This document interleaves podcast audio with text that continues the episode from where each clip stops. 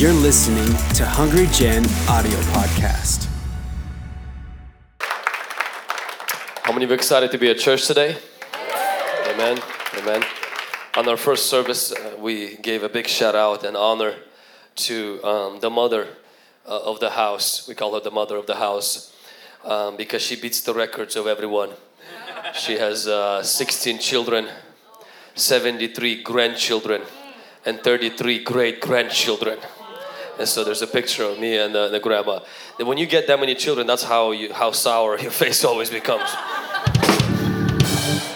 And if you see my grandma smiling, there's something something is not right. My the Slavic people don't smile, so. Uh, but she's happy. It's just her face is not notified. That's about all. She's very very happy. So we congratulate all the mothers. Uh, we thank you for doing what you do. And, uh, and if you want to have 16 children, have my grandma pray for you. Our second Sunday of each month is the breakthrough service. Starting next month, we are going to make a slight adjustment to that service as well because we want to bring the kids from the kids zone for a few minutes here on the stage to do a little performance slash preparation for a future that God has for them.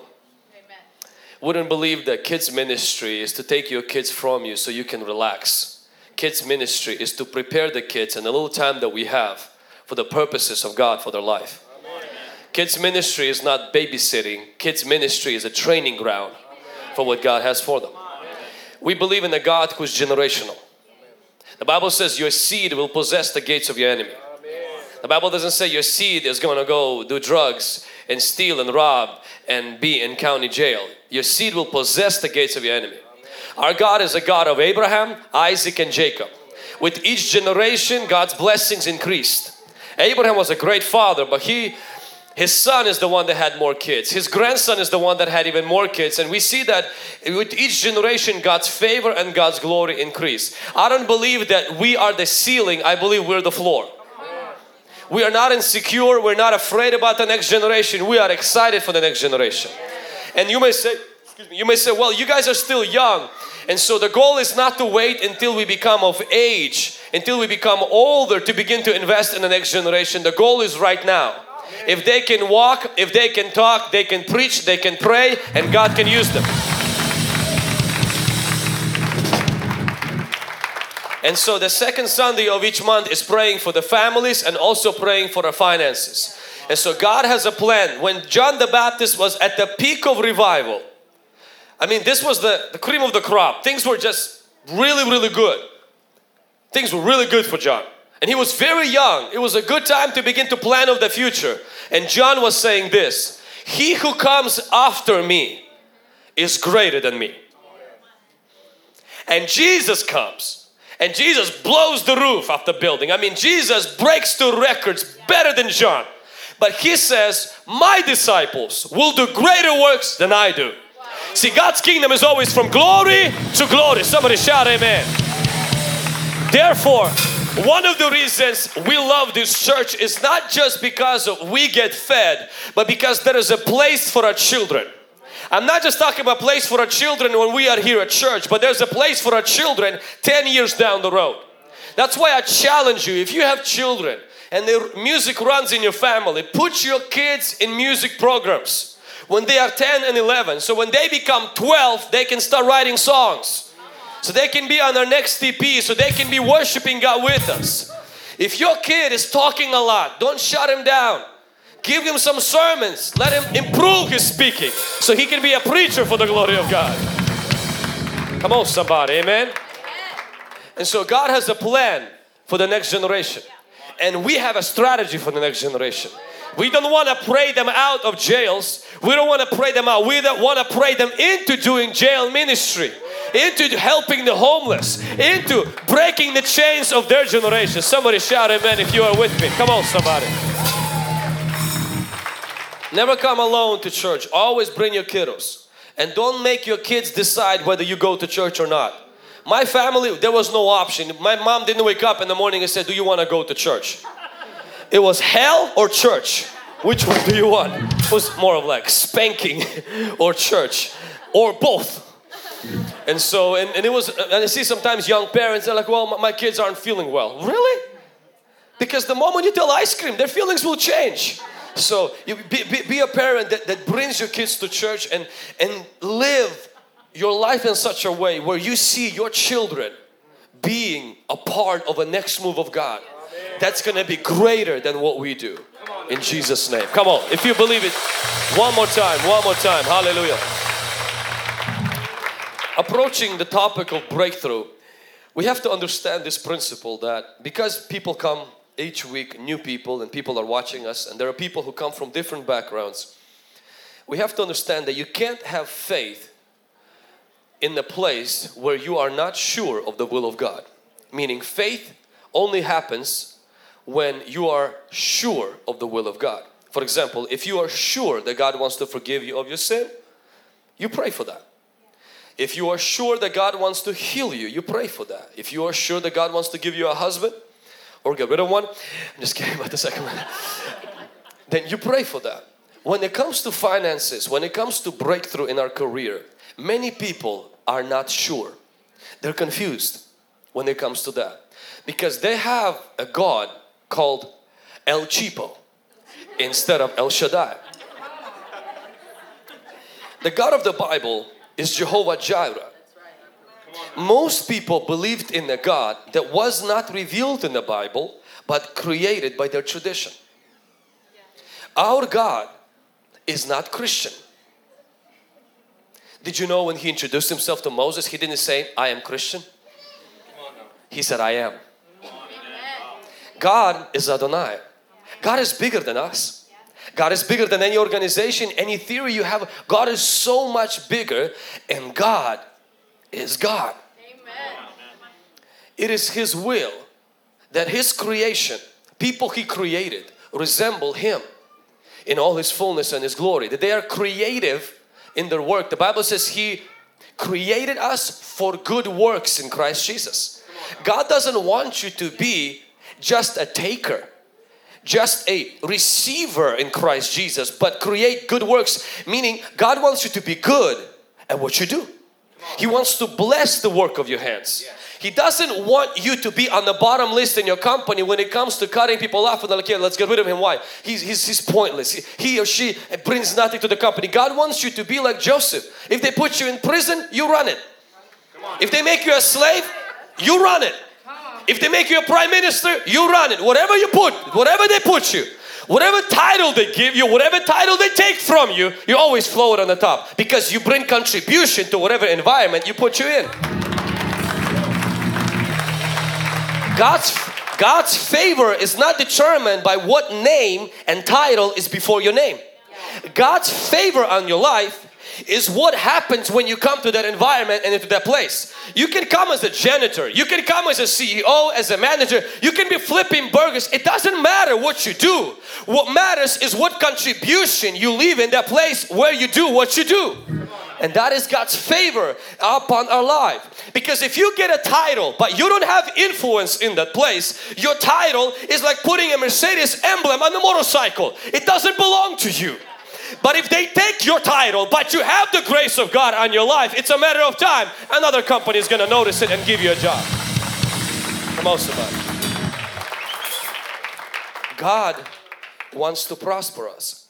We have to understand that God created men out of dirt and women out of men. There is a secret there. The secret is this man will always be drawn to work, women will be drawn to men. When you get married, who says who said hallelujah. when you get married, sometimes you see in marriage that a man idolizes his job and the woman idolizes the fact the man doesn't spend time with her. That's what causes her a lot of pain. But we have to understand that God created a man out of a dirt. He would always want to do something with dirt. Because a job to a man is more than just paying bills. There's a part of him that helps him to be a man when he's doing something, when he's accomplishing something. He might not be the richest man, but he wants to be effective. Even if you pay all the bills and, and you, he still needs to do something. And a woman, you have to understand that. And the devil uses that against a man because when the devil makes a man poor, a man feels shame. It feels useless because God created him in his image and he because he came out of a dirt there's always that connection to work. And because of sin I want you to know what God cursed. He cursed the ground. Meaning, because of sin, the curse always comes upon our effectiveness in what we do. The ground was still there, it just there was no fruit, there was no success, there was no things that men really desired to see. And the woman, of course, what was cursed is the childbearing, the, the whole period, the cycle thing, and there's a few other emotions, I think, there's a few other stuff. But but all, all of us have, have stuff to deal with. All of us have demons to fight against. The point being is the poverty is used by the devil to bring shame into our life. Not all poverty is the same. This week I was asked by local pastors whom I respect and honor honor all the churches in town and they asked uh, do you believe in prosperity gospel and I said what, what is that I said you know my English is a second language and been here not very long what is prosperity gospel? I said, is that in the Bible? I'm like, where did you come up with a definition to that? And they explained to me what that is and everything. And uh, I'm going to tell you, and I told them what I believe, and I'm going to tell you what I believe. Not all poverty is the same. Yes. The first type of poverty is a curse, it's an attack. Satan derives from making people poor. The second type of poverty is an affliction. It's not when the Satan attacks you, it's when you go through stuff in life temporarily. And the Bible says a righteous man has many afflictions, but the Lord delivers him out of them all. And then there's a third poverty that's an act of love in a sense. You actually become poor as a for helping somebody or helping the world. Now that is a good poverty, right? Jesus became poor so that people will be enriched right? There are people in the world today who give all of their money away and they become poor. That is a good poverty. But there is a trick. You can't be third type of poverty unless you have money. It's different that money is taken from you you're giving that away and you become poor. And people confuse that. So that poverty is good but that poverty is only possible if you were not poor in the first place. So God wants to prosper you. And there is a noble idea about poverty when you have money, when you have resources and you give and you bless, you help others and because of that you become poorer. But in reality, you're only poorer temporarily here. You're not poorer in heaven and very soon the money that you give soon will come back because God sees that He trusts you with resources. They don't stay in you but they go through you. God will always increase the amount of money that are coming into your life. Can somebody say amen? amen. Therefore, Therefore, the poverty that's an attack of the devil, we're gonna come against. The poverty that's an affliction of life, we are gonna stand against it. And we will welcome living a life of generosity. We will welcome living a life of extravagant generosity. Remember, anything that leaves your hand never leaves your life. When you move money from checkings to savings, you didn't lose the money. You only lost them in your checkings, but they're still in your savings. When I give my tithe, when I sacrifice, when I help the poor, my money leaves my account at Giza and go into my account in heaven. I'm still the same guy. Actually, it gets multiplied there. And God says, let's bring more money to Giza. Why? Because He knows how to steward it really well.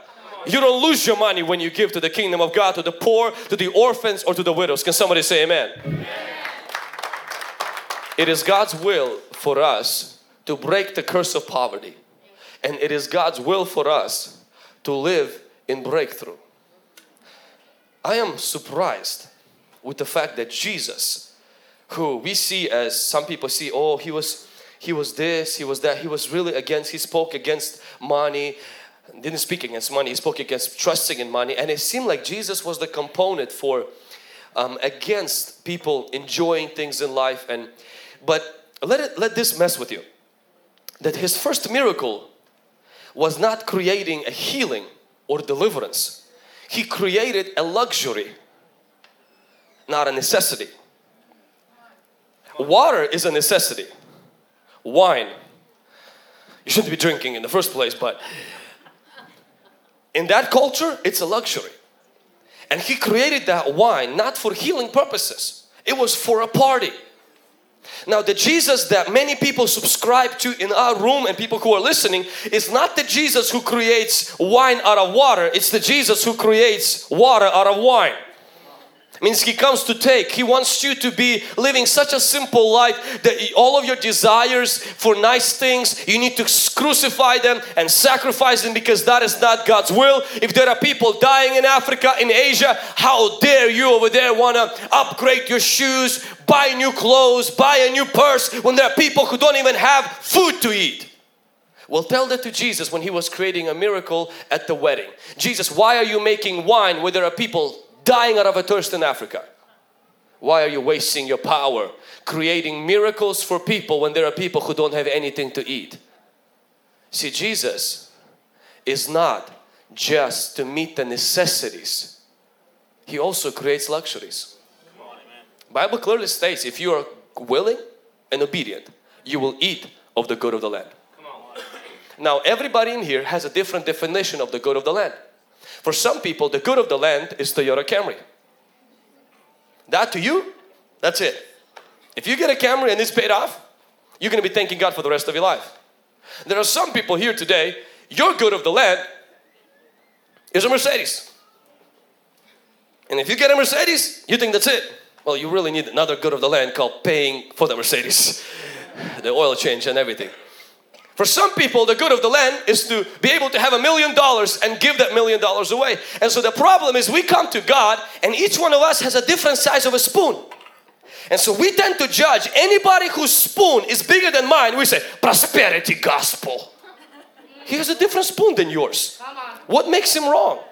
Because if you go to Tanzania where a mother there is only hoping for water and rice, she'll look at you and says, you prosperity gospel.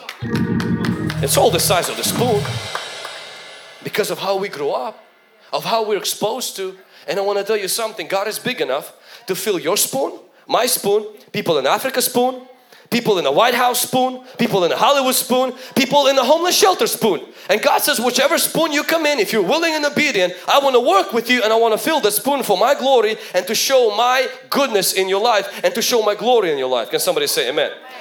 We believe that people who grew up not owning houses will own a house. It is our desire that people will not come to church on a bicycle unless they really want to get an exercise, but they can drive a car. It is our desire that people in our church who want to get married, that God will grant their dreams and desires and they will get married and have a blessing in their marriage. It is our desire that the kids in your house are not going to be a pain in your butt, but they will be a blessing to your life. It is the dream of God so that your business is not going to just be your busyness, but it will become a source of income, give you more free time to do the things that you really love. We believe in that. We believe there are people sitting in this room, they're going to be serving in the government.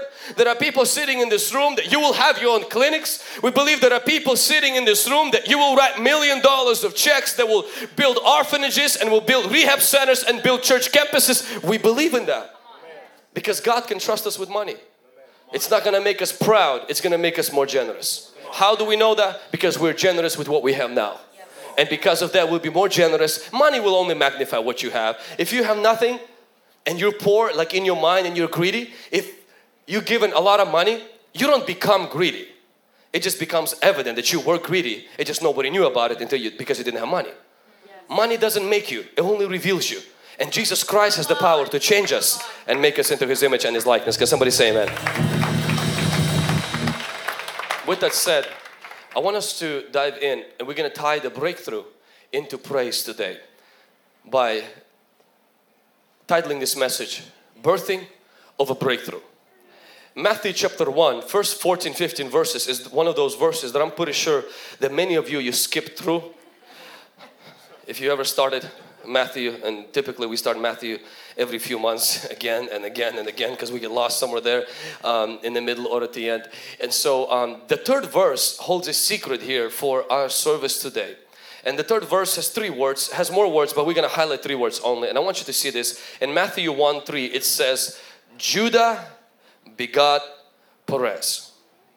There's a whole story and a drama behind how that happened, but I'm not gonna go into that. The word Judah means praise. Begot means he gave birth, and Perez means breakthrough. So let's just read in simple English. Praise gives birth to breakthrough. Amen. We're done. we learned all that we need to learn. Thank you, Jesus. Now let's put it into practice. Praise gives birth to breakthrough. Somebody say this with me. Say, praise, praise. Gives, birth gives birth to breakthrough. Say it again. Praise, praise. Gives, birth gives birth to breakthrough. breakthrough. Amen. Let's look at practically how does that happen. Number one, praise gives God a throne to sit on. It says in the Bible that God is enthroned in the praises of His people, as we were singing that this morning.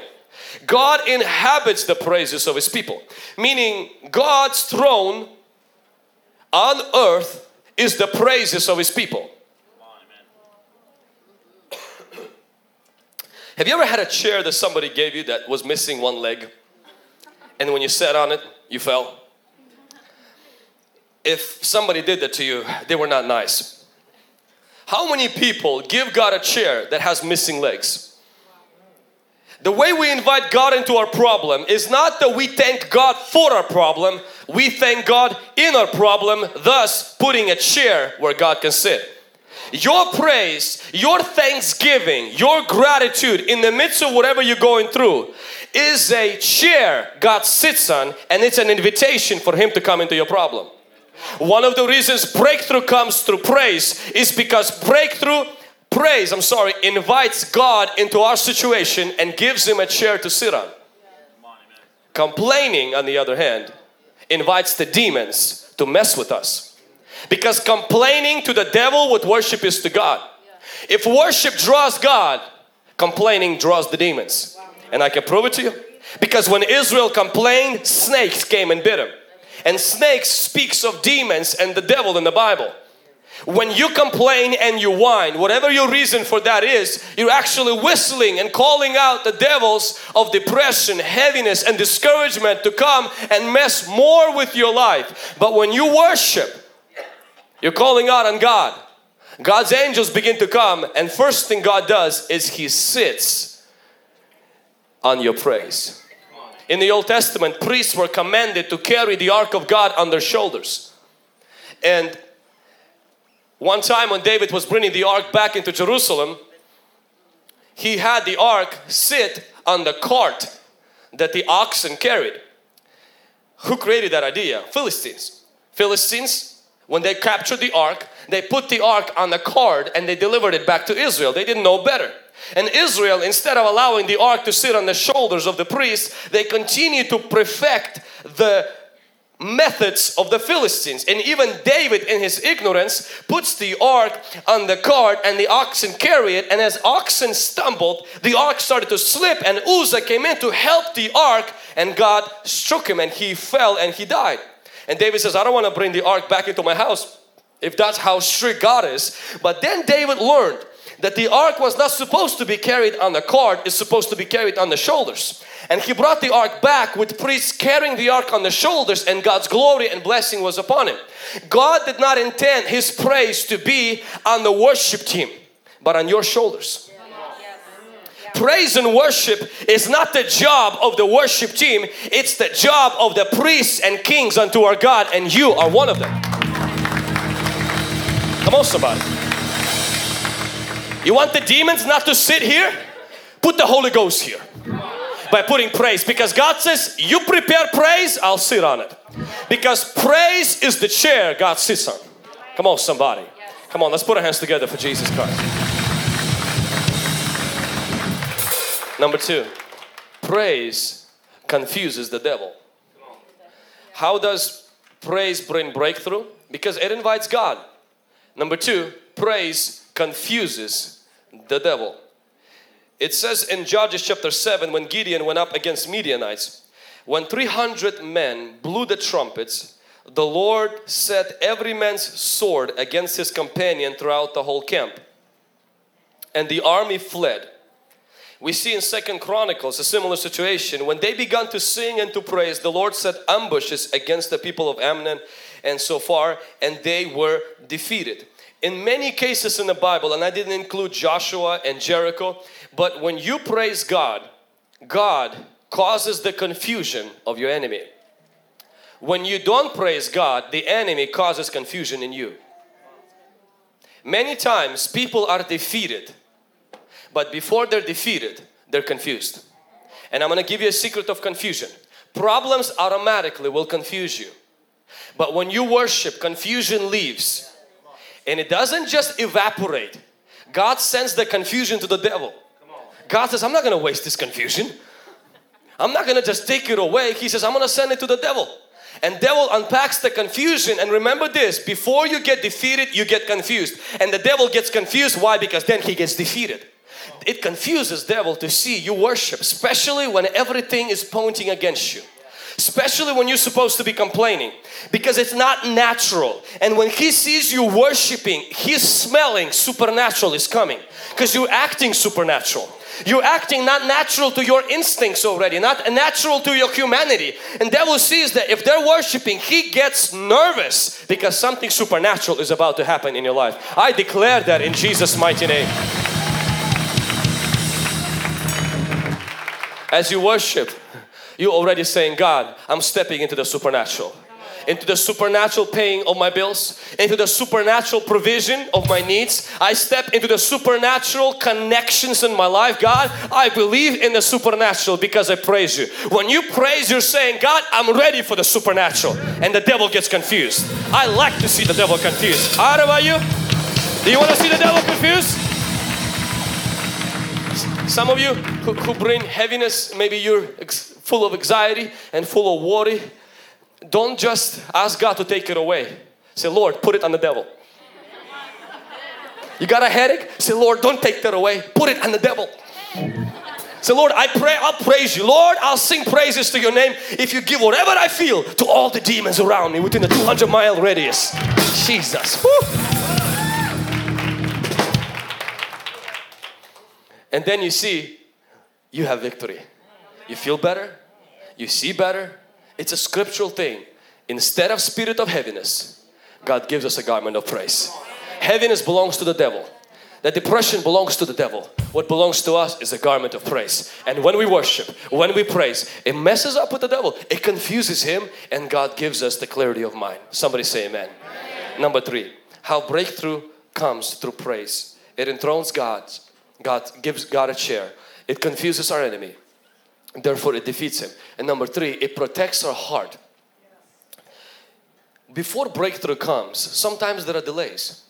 Sometimes there are seeming denies. Seems seems like we've got denied of that breakthrough. And when people worship and praise and they stop their heart can get affected by what they're going through.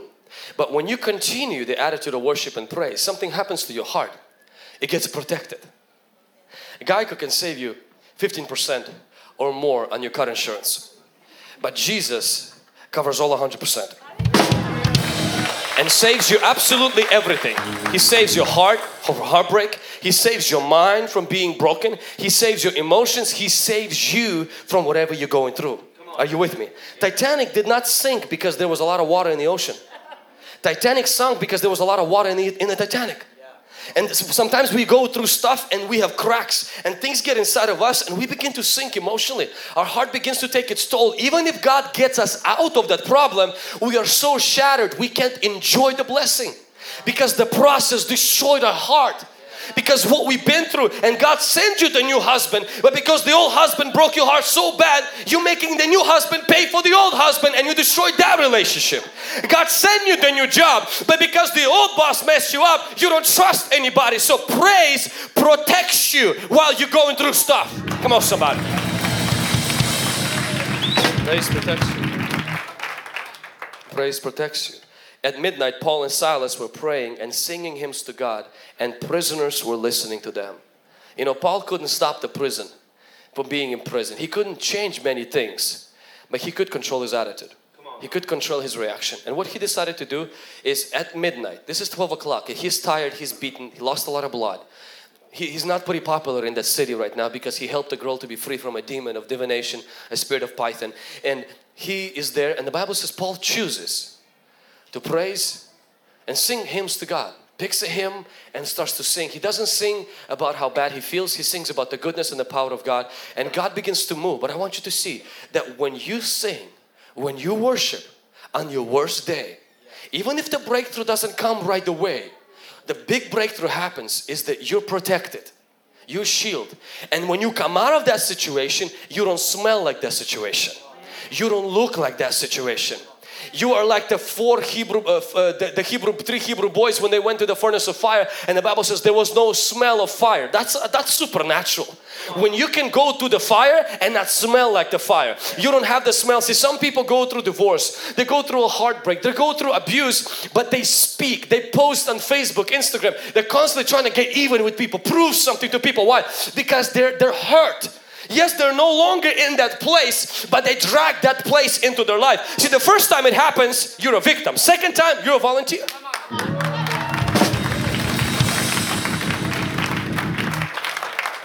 God wants to separate your issue from your identity, but He can do that when you praise Him.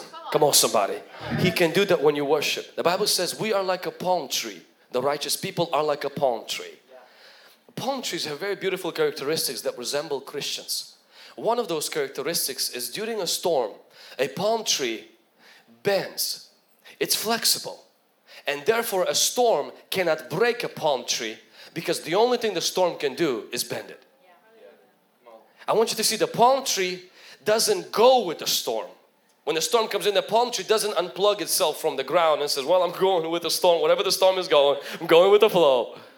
Palm tree doesn't do that. See, some of you, you go with the flow. If the problems go that way, that's where your mind goes, your confession goes. Palm tree doesn't go with the flow. It just bends when the storm comes in, knowing the storms don't last long. Every storm in the Bible, every storm in the weather always ended and so will yours. And once it ends, you will go right back up if you were not broken. The only trees that don't go right back up is if the storm broke them. And the way storm breaks us is if the storm doesn't bend us during the storm, maybe you can't stop the storm right now. Maybe your confession, maybe your decision, there's nothing you can do about the storm. Don't stand against it, maybe bend. Don't try to have your why is this happening to me? Stand in worship. Job had a storm in his life, worse than probably anybody in here will ever face. Lost everything. And the scripture says in Job is that Job arose, he tore his robe, he shaved his head and he fell to the ground and worshiped. Now then he complained. That's fine. If you're complaining, follows your worship. The problem is if you're complaining, replaces your worship. The problem is if you're complaining, is the only thing you have to God. God is okay with your hurt. God is okay with you letting all of that out to God. But God says, before we do that, I have a protocol. You come into my presence with thanksgiving, you enter into my courts with praise. So before you get into complaining and whining and asking, let's bow and worship. And when you worship, I'll protect your heart. I'll protect your mind. I'll protect your family. I'll protect your finances. I will bless you. Come on, somebody, give God worship in this house right now.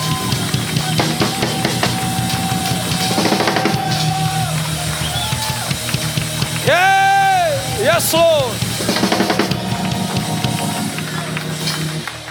Shout with me, my storm, will end. Say, through praise, I'll be protected. In Jesus' name, take your seat. These storms, they don't last, but our heart gets protected when we worship. God protects it. And lastly, praise gives me new perspective. Praise gives me new perspective. How does breakthrough come? Breakthrough comes that I give God a room to sit on through my praise. Number two, through my praise, automatically, I might not feel it, but I'm actually, the moment you're feeling better, you're not confused. Right away, I can tell you, what you felt before that is what the enemy is feeling right now. That confusion got shifted to someone else, to your enemy. And that's what praise does. The thirdly is that praise, worship, it protects your heart. And lastly, is that how breakthrough really manifests is that when you worship and when you praise, God changes your perspective and God changes your attitude. God changes your attitude.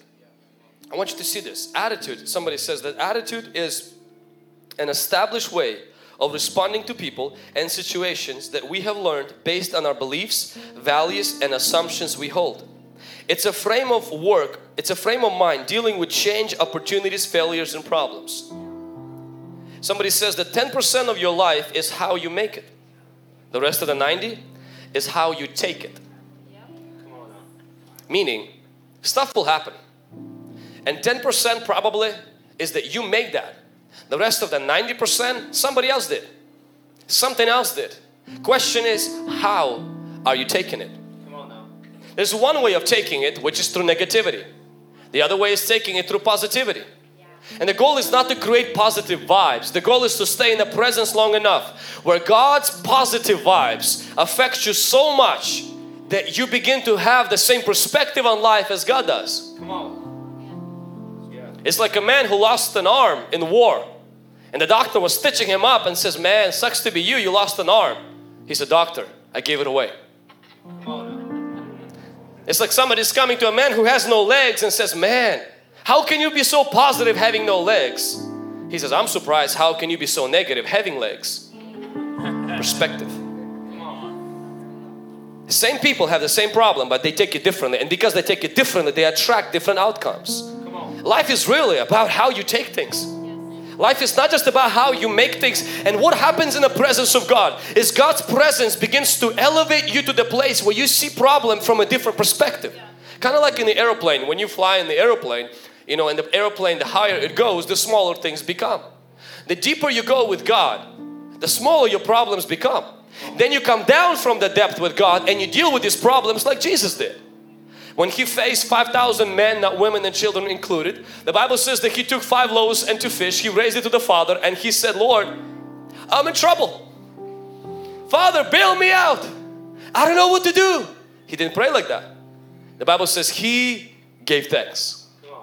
How can you, in front of a big problem, give thanks?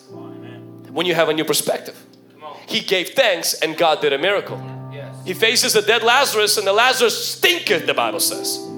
And Jesus is now standing there saying, Lord, it's so bad, I'm not sure what to do. He says, Lord, I thank you that you hear me already. And he after that begins to command Lazarus to come to life.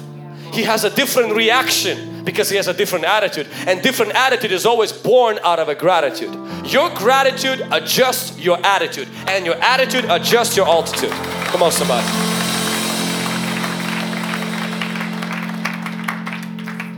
Your attitude is contagious make sure your, yours is worth catching.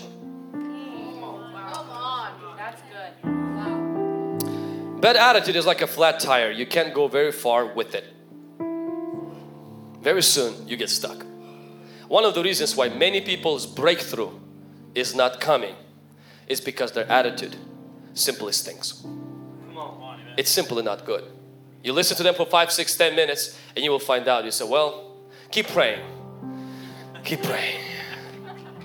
I believe that when you ask God for a miracle, after a while, when you pray and pray and pray and pray and pray, God gives you faith.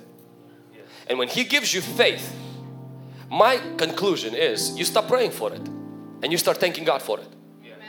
Come on. Because when you keep thanking God for it, after you received faith, I'm not saying if you didn't receive faith, but if you receive faith, you know what? It's gonna happen. I, this assurance that came from God, substance of things hoped for, assurance of things unseen. When you have that assurance, stop praying for it and start thanking for it. Say, Lord, I thank you. It's already happening. Even if it's been two years it's not happening, say, Lord, I received that two years ago and I'm thanking you that it's already happening. Abraham changed his name, Sarah changed their name, and they changed their confession. Something about that has to change. And if people remind you that you don't have the breakthrough, if the devil reminds you you don't have the breakthrough, if you remind you that you don't have the breakthrough, then take all of those worries, put them in a microwave, and put praise songs on it and transform them from worry to worship.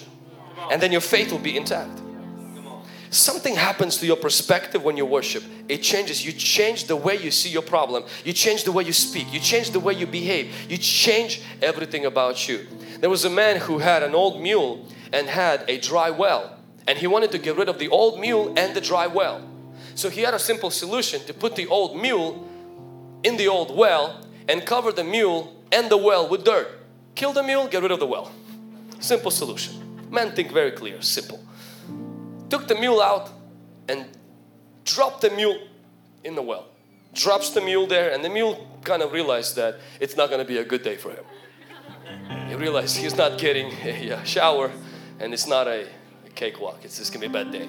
And then the mule, his worst fears became real, where the dirt started being thrown on his back. He had two options. One is to cry about the fact that he's old, he's not wanted, and somebody wants to kill him. The second option was to get all the dirt he gets on his back, shake the dirt off, and stand on it. And of course, the mule stopped crying, shook the dirt off, stood on it. The more dirt they threw, well, the more floor he had. The more dirt they threw, he shook it off and stood on it. Shook it off and stood on it until they threw so much dirt that the mule walked off the well. Question is when the devil throws bad things at you, do you let him come inside of you or do you shake it off and stand on it? Shake it off and stand on it. Should your neighbor say, shake it off and stand on it? Should your neighbor say, you need to shake it off? That negativity, you need to shake it off. That thing that people said, you need to shake it off. If you're rehearsing those thoughts, you need to just shake it off and stand on it. And then you can walk out of whatever situation the devil put you in. Because praise will give you new perspective. Come on, somebody, give God praise. Hallelujah, hallelujah, hallelujah. Come on, let's just lift those hands. Let's just lift those hands. And just right now, I want you to begin to create a throne for God to sit on. Thanks for listening to this week's message from Hungry Generation. Stay connected with us on Facebook, Instagram, Twitter, and Snapchat by using at Hungry Gen. Stay blessed, and we'll see you next week.